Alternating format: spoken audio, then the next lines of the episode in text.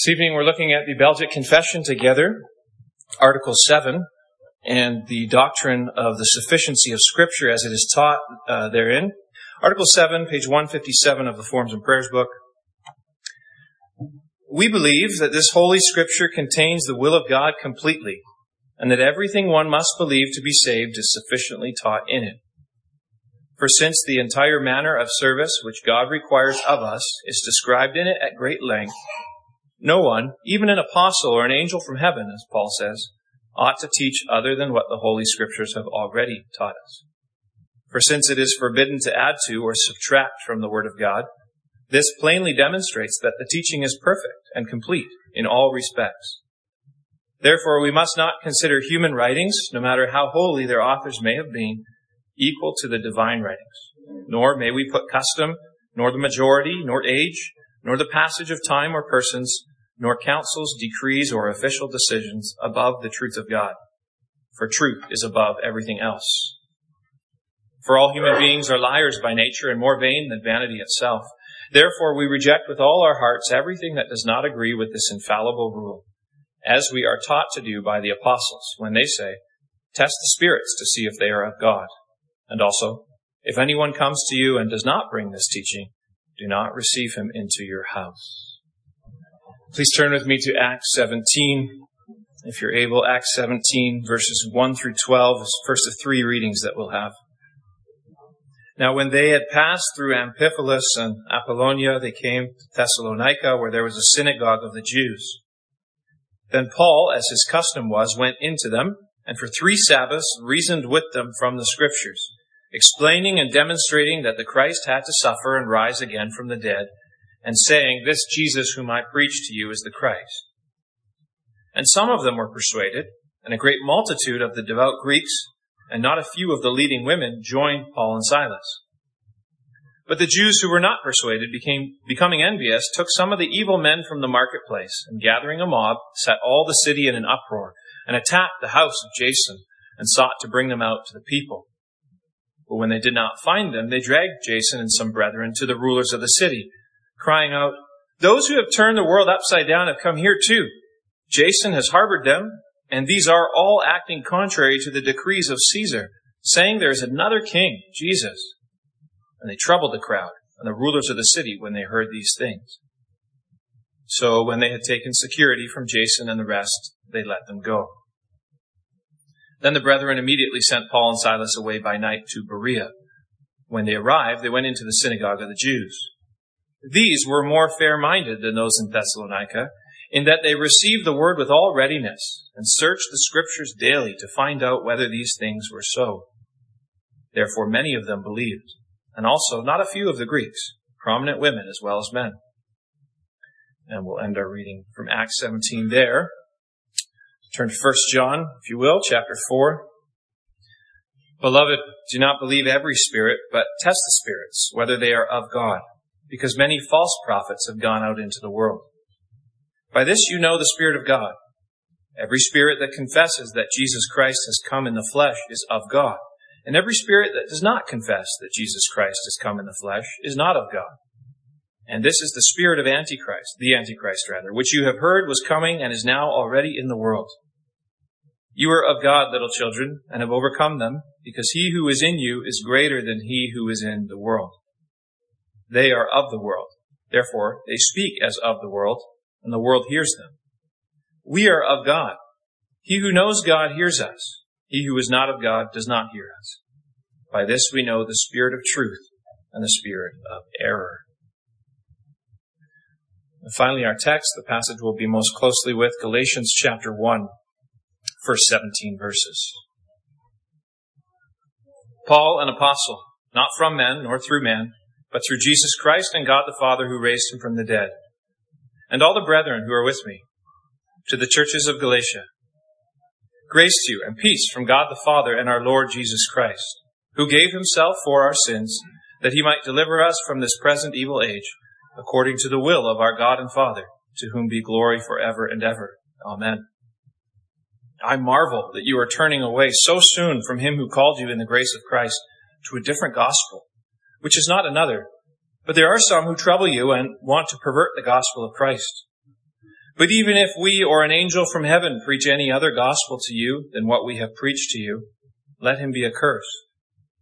As we have said before, so now I say again, if anyone preaches any other gospel to you than what you have received, let him be accursed. For do I now persuade men or God? Or do I seek to please men? For if I still pleased men, I would not be a servant of Christ. But I make known to you, brethren, that the gospel which was preached by me is not according to man. For I neither received it from man, nor was I taught it, but it came through the revelation of Jesus Christ. For you have heard of my former conduct in Judaism, how I persecuted the church of God beyond measure and tried to destroy it. And I advanced in Judaism beyond many of my contemporaries in my own nation, being more ex- exceedingly zealous for the traditions of my fathers. But when it pleased God, who separated me from my mother's womb and called me through his grace to reveal his son in me, that I might preach him among the Gentiles, I did not immediately confer with flesh and blood, nor did I go up to Jerusalem to those who were apostles before me, but I went to Arabia and returned again to Damascus.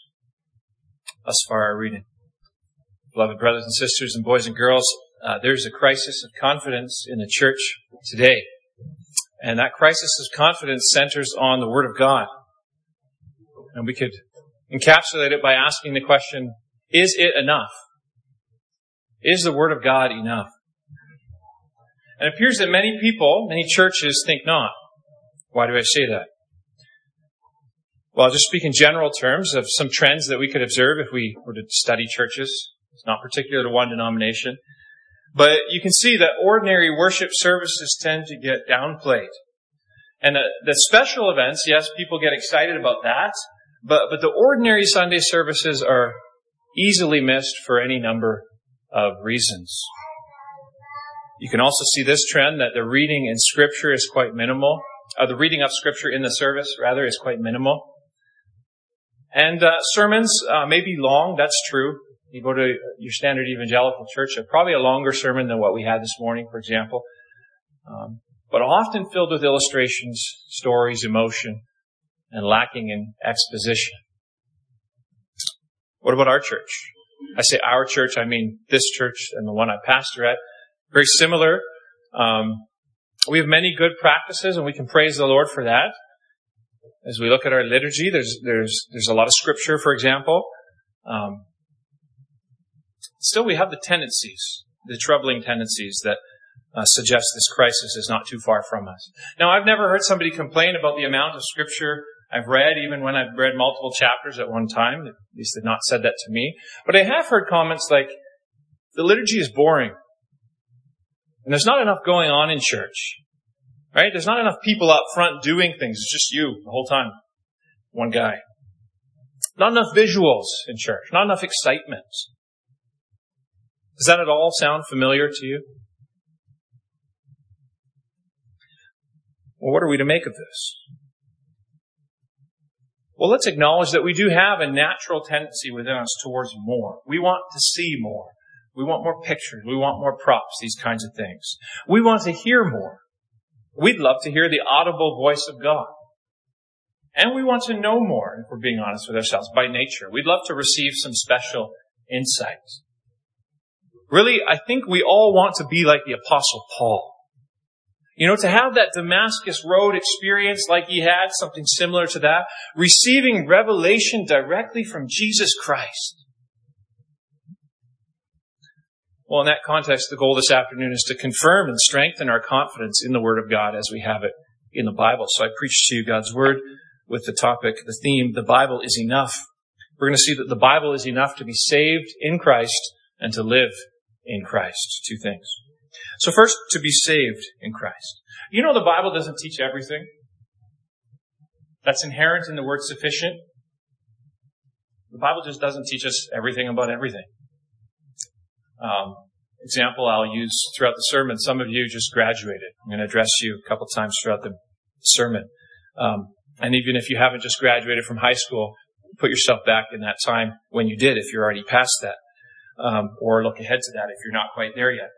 When you when you graduate from high school, you need to make a lot of decisions about what to study, uh, or to apprentice for, maybe you know what kind of job to take or, or to avoid.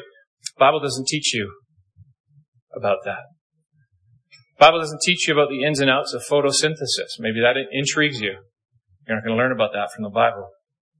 Or how to differentiate between different animal species, or how to build a rocket, or how to play sports. All sorts of things in this world that the Bible doesn't teach us about.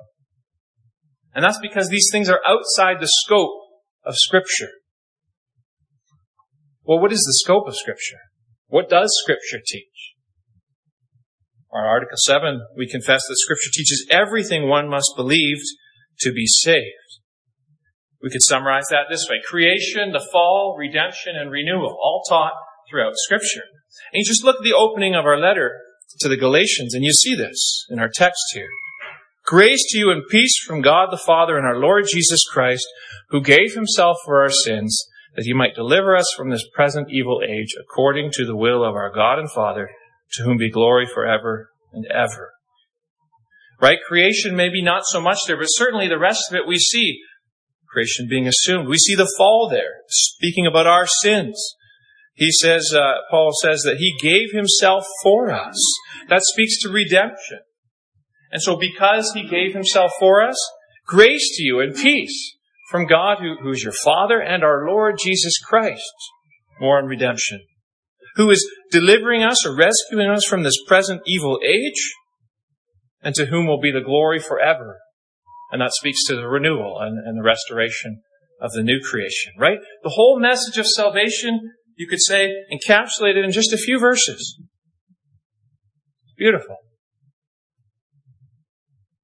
Well, then why is there controversy? Because if you've paid attention to our text, you could see the controversy just leaping off the page. There's clearly controversy in Galatia.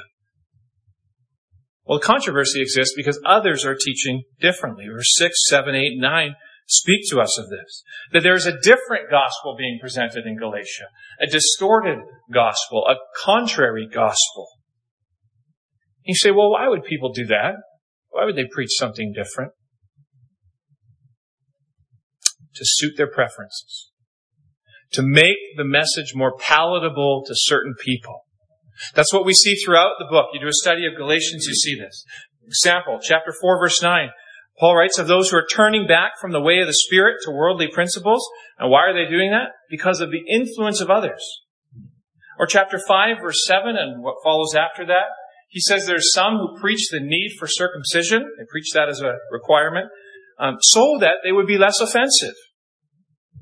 Even persuading new disciples of Jesus to turn from their newfound faith. What a shame. What a tragedy. And then again in chapter 6, chapter 6 verse 12, Paul speaks of the temptation to preach the need for circumcision, and he says it's attractive. That's an attractive temptation because it helps people avoid persecution and it gives them something to boast about. So it's throughout these six chapters, and even we're told, this is remarkable, Peter and Barnabas, even them, they get caught up in this. Chapter 2, verse 11. They stopped eating and fellowshipping with the Gentiles. Why? Because they were afraid of those who belonged to the circumcision group. This negative peer pressure that um, got them to do something unfaithful. So, so how does this tempt us today? Are we tempted to preach a different gospel? Well, maybe we want to avoid outright heresy. We're, we're, we're wise enough and faithful enough not to do that. But, but what are the temptations we face? Well, how about emphasizing different teachings that are more attractive? Or easier to this world. And sometimes the question of how biblical they are is secondary because it works. Right? Very pragmatic approach. Maybe in our preaching, we're tempted as preachers to tell more stories that people enjoy and less teaching, like hard teaching that they find difficult. Maybe there's an imbalanced focus on love. Of course, love is key and, and good to talk about, but an imbalanced focus on love with no talk of sin I mean, how do we even know what love is apart from acknowledgement of sin? How about adding teachers that satisfy popular urgings? Just think of the way certain people speak in the Christian world about a particular brand of social justice. Social justice in itself, a neutral term, but, but there's a particular brand of that that's problematic. Or instead of adding teachings, maybe subtracting teachings that are uncomfortable, that are countercultural. Think of teachings on human sexuality, for example. the church, the biblical uh, position is so out of touch with where society is at, as a general rule. These are temptations we face. But what is our confession? What do we say? What do we say as a biblical response? Far be it from us to deviate from God's Word. See, the Word teaches the one true gospel of Christ, and that's what we are to stick to. Because as soon as one strays from this true gospel, what does Paul say here? They'll be accursed. They'll experience the curse of eternal judgment. And so we must be careful, careful to reject any extra biblical teaching and just hold fast to God's Word. The Word of God is what we need. Article 7 brings that out well, that the Word is what we need. Actually, if you were to look back at Article 5, it begins saying this. We receive all these books and these only as holy and canonical for the regulating, founding, and establishing of our faith. Those three words, regulating, founding, and establishing, that pretty well covers it, doesn't it? These are what we need. Article 7 says, For since it is forbidden to add to or subtract from the Word of God, this plainly demonstrates that the teaching is perfect and complete in all respects. And the fourth paragraph says, Therefore we must not consider anything else, and there's a whole list of different things, above the truth of God, for truth is above everything else. See, the truth of God is what we need, and the truth of God is in Christ. It's in His Word most fully revealed in Christ. Christ who is revealed to us throughout the Scriptures. Because in Christ we see the way of salvation. And this truth is above everything else. What are some examples of how this looks like, what this looks like? Well, we read one from Acts 17. Acts 17, we read of the Bereans. Translation used here said they were fair-minded. A lot of other translations will say they are noble. And why? Because they receive the word with eagerness. Because they examine the scriptures daily. And what was the result of that? It was that many believed. Many believed. Second example, the apostle Paul from our text here in Galatians 1. You know, Paul used to be very different. Uh, if your Bibles are there, look at verse 13 and 14 of chapter 1. Paul used to be zealous for the traditions of his father, fathers. Tradition was, was supreme for him. There was nothing more important than tradition for Paul. We like tradition a little bit, right? Too much tradition is not a good thing. But then the gospel was revealed to him by Jesus himself, and everything was changed. And, and so the word of God transformed Paul, transformed him from this violent persecutor of of the church to a confident promoter of the church. And you see that throughout this letter. He confronts Peter in front of all the people, chapter 2. Peter, who's this pillar of the church, but Peter who's doing something wrong against the word of God, and, and Paul calls him out for that. He calls out in chapter 4 those tempted to turn back to worldly principles. He calls out the persecutors and the preachers of circumcision, chapter 5. And he calls out the boasters in chapter 6. Now you might be hearing this, all this calling out and confronting, and you think, ah, Paul himself sounds a little arrogant. Hmm. But brothers and sisters, he makes this clear at the end of the book, the letter. He says, all I boast in is the cross of Christ. He's confident, yes, but his confidence doesn't reside in himself. His confidence is only in Jesus. He's a servant of Christ. Right back to our text, chapter 1. That's what he says. I'm not worried about pleasing men, first of all, because I am a servant of Christ. And so I speak the gospel of Christ, the word of Christ, the truth of Christ. That's what matters. The truth is above everything else. One more example, very appropriate to fit in with Paul here is Martin Luther. Martin Luther came to faith through the Spirit's working in him as he read Paul's letter to Rome, especially in chapter 1 where Paul writes that the righteous will live by faith, right? Apart from the law, but by faith. And the result for Luther as he understood the good news of Jesus was that he threw off the oppressive yoke of the church's extra biblical traditions. And he testified that the truth of scripture is above everything else, even councils, and decrees, and official decisions, in the majority position of the time. And he was summoned before an imperial court. The court was called a diet, and uh, it was in a place called Worms, so the diet of Worms, and he was told to recant his teachings, to take them back. But Luther didn't see any proof, any biblical proof that his, his theses, his views were wrong. And so he said, unless I am convinced by scripture and plain reason, I do not accept the authority of the popes and councils, for they have contradicted each other. My conscience is captive to the word of God. I cannot and I will not recant anything, for to go against conscience is neither right nor safe. God help me. Amen. Beloved, the Bible doesn't teach us everything about everything. That's true but it does contain all that we need to know and believe in order to be saved. So all who make the good confession that Jesus is Lord and, and, believe in their heart that God raised him from the dead, they will be saved. And you know, this is what life's all about. This is what it's about for us, regardless of whatever work you may do, regardless of whatever vacations we may take, regardless of whatever relationships we have. This is what life's all about.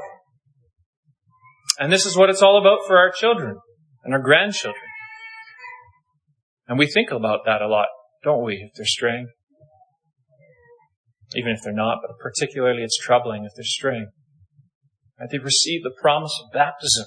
And we anticipate hearing their profession, their response to their baptism.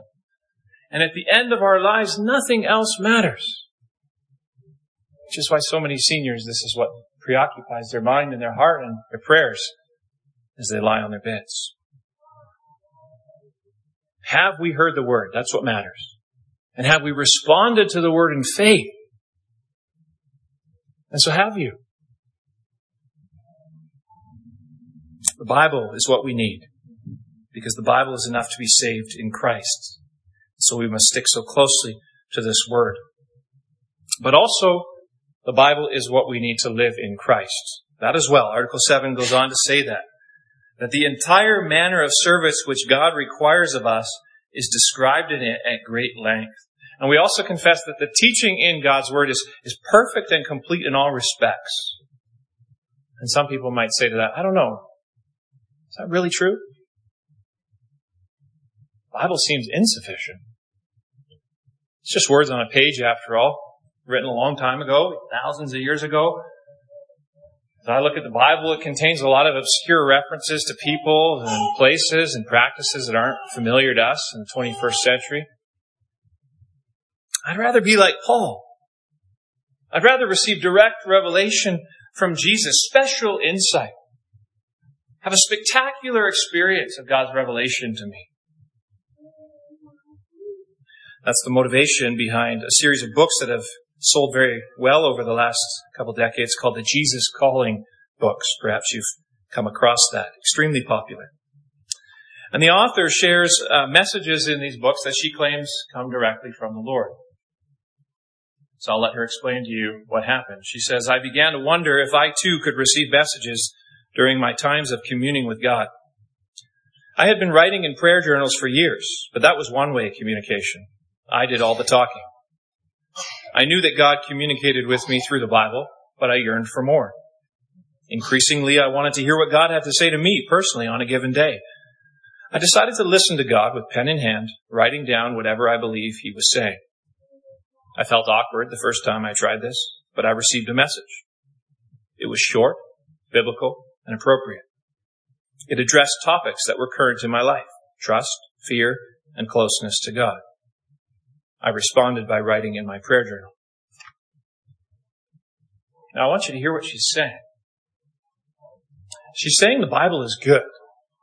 And in other places, I've read her defend its inerrancy and its infallibility.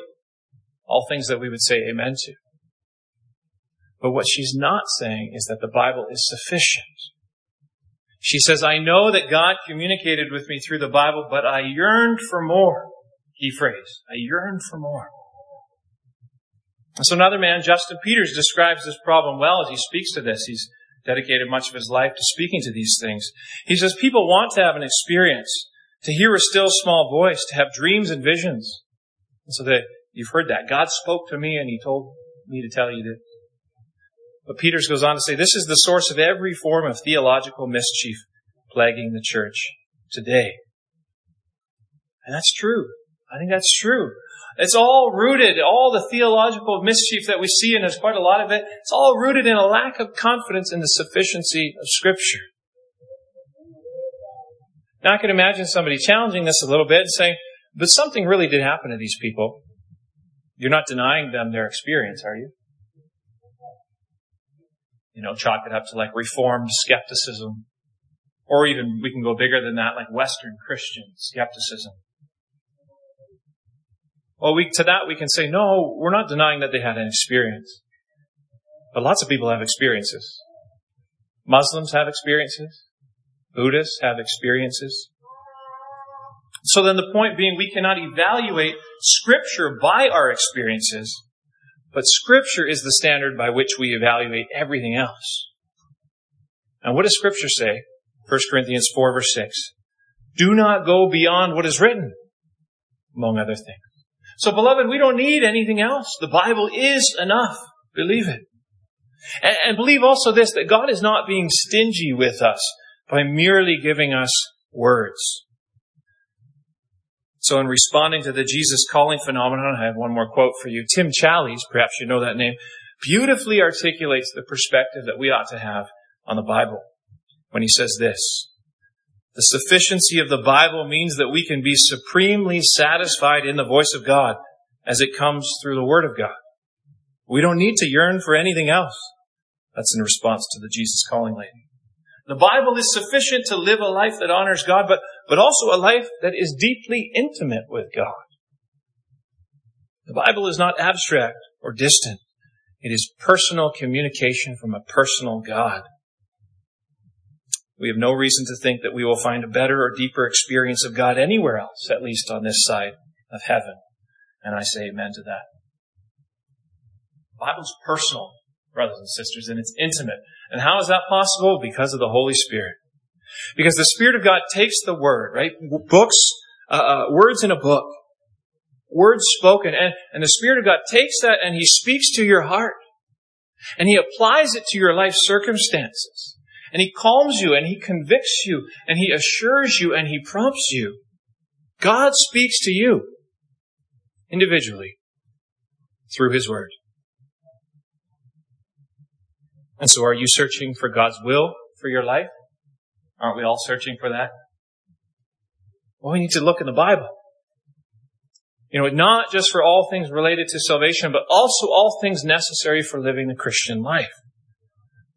So again, think of the recent grad. Perhaps that's you. If not, put yourself in their shoes. A new school, perhaps a new job, maybe a new home, maybe a new church home. Lots of choices, lots of new things. How do you choose? Do you choose by the, the inspiration of the Spirit, as the apostles were inspired to write Scripture? Or, or do you choose perhaps by the illumination of the Spirit, as He opens your heart and mind? Right? In other words, do we need a, a bright neon sign, as it were, pointing to the answer? Do we need our version of Gideon's golden fleece? Do we need a, a voice that breaks through the quiet of the night and speaks audibly to us? Or is there a place for spirit led wisdom? For prayer saturated decision making, planning and discerning? For being prompted by the Spirit, being led by the Spirit in a certain direction that agrees with what has already been revealed in God's Word? This is what we're called to. To constantly discern the will of God. What is His good, pleasing, and perfect will? We do that by looking to what He has said to us, to the objective revelation on the pages of Scripture. And as an encouragement, let me share this from 2 Peter 1. Peter writes, His divine power has granted to us all things that pertain to life and godliness through the knowledge of Him who called us to His own glory and excellence. And so it's true that we can feel that we're missing out sometimes on all the spectacular revelations that could otherwise be available to us.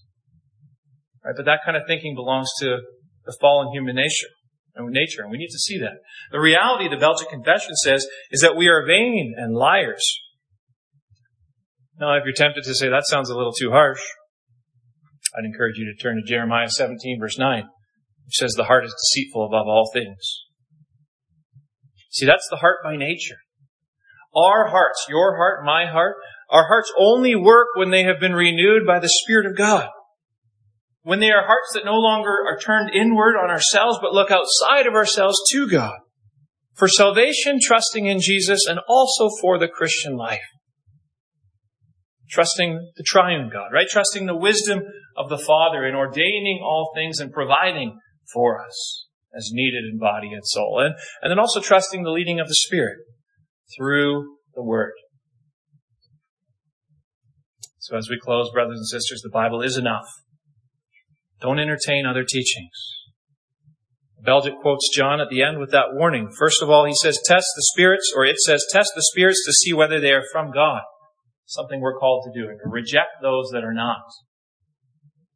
And then instead, brothers and sisters, instead of going in that direction, give your, give your attention, give your focus to the objective word that will never deceive you, unlike those false spirits, will never deceive you. And the word of God truly is a treasure. May we understand that. We Appreciate that. It's a, it's a mine filled with treasure. Think of that imagery of a mine. Did you know that there are mines that have been worked for centuries and their depths have not been fully plumbed, fully discovered? That's just a taste, just a little example of the more marvelous treasure that's found in scripture and the inexhaustible depths of the Word of God and all centered on Christ. Christ in whom are hidden, this Bible says, all the treasures of wisdom and knowledge. So we can gain access to Christ and his treasures by the Spirit of truth, who leads us in the way of truth. And the Spirit of truth does that because he's the author of this book.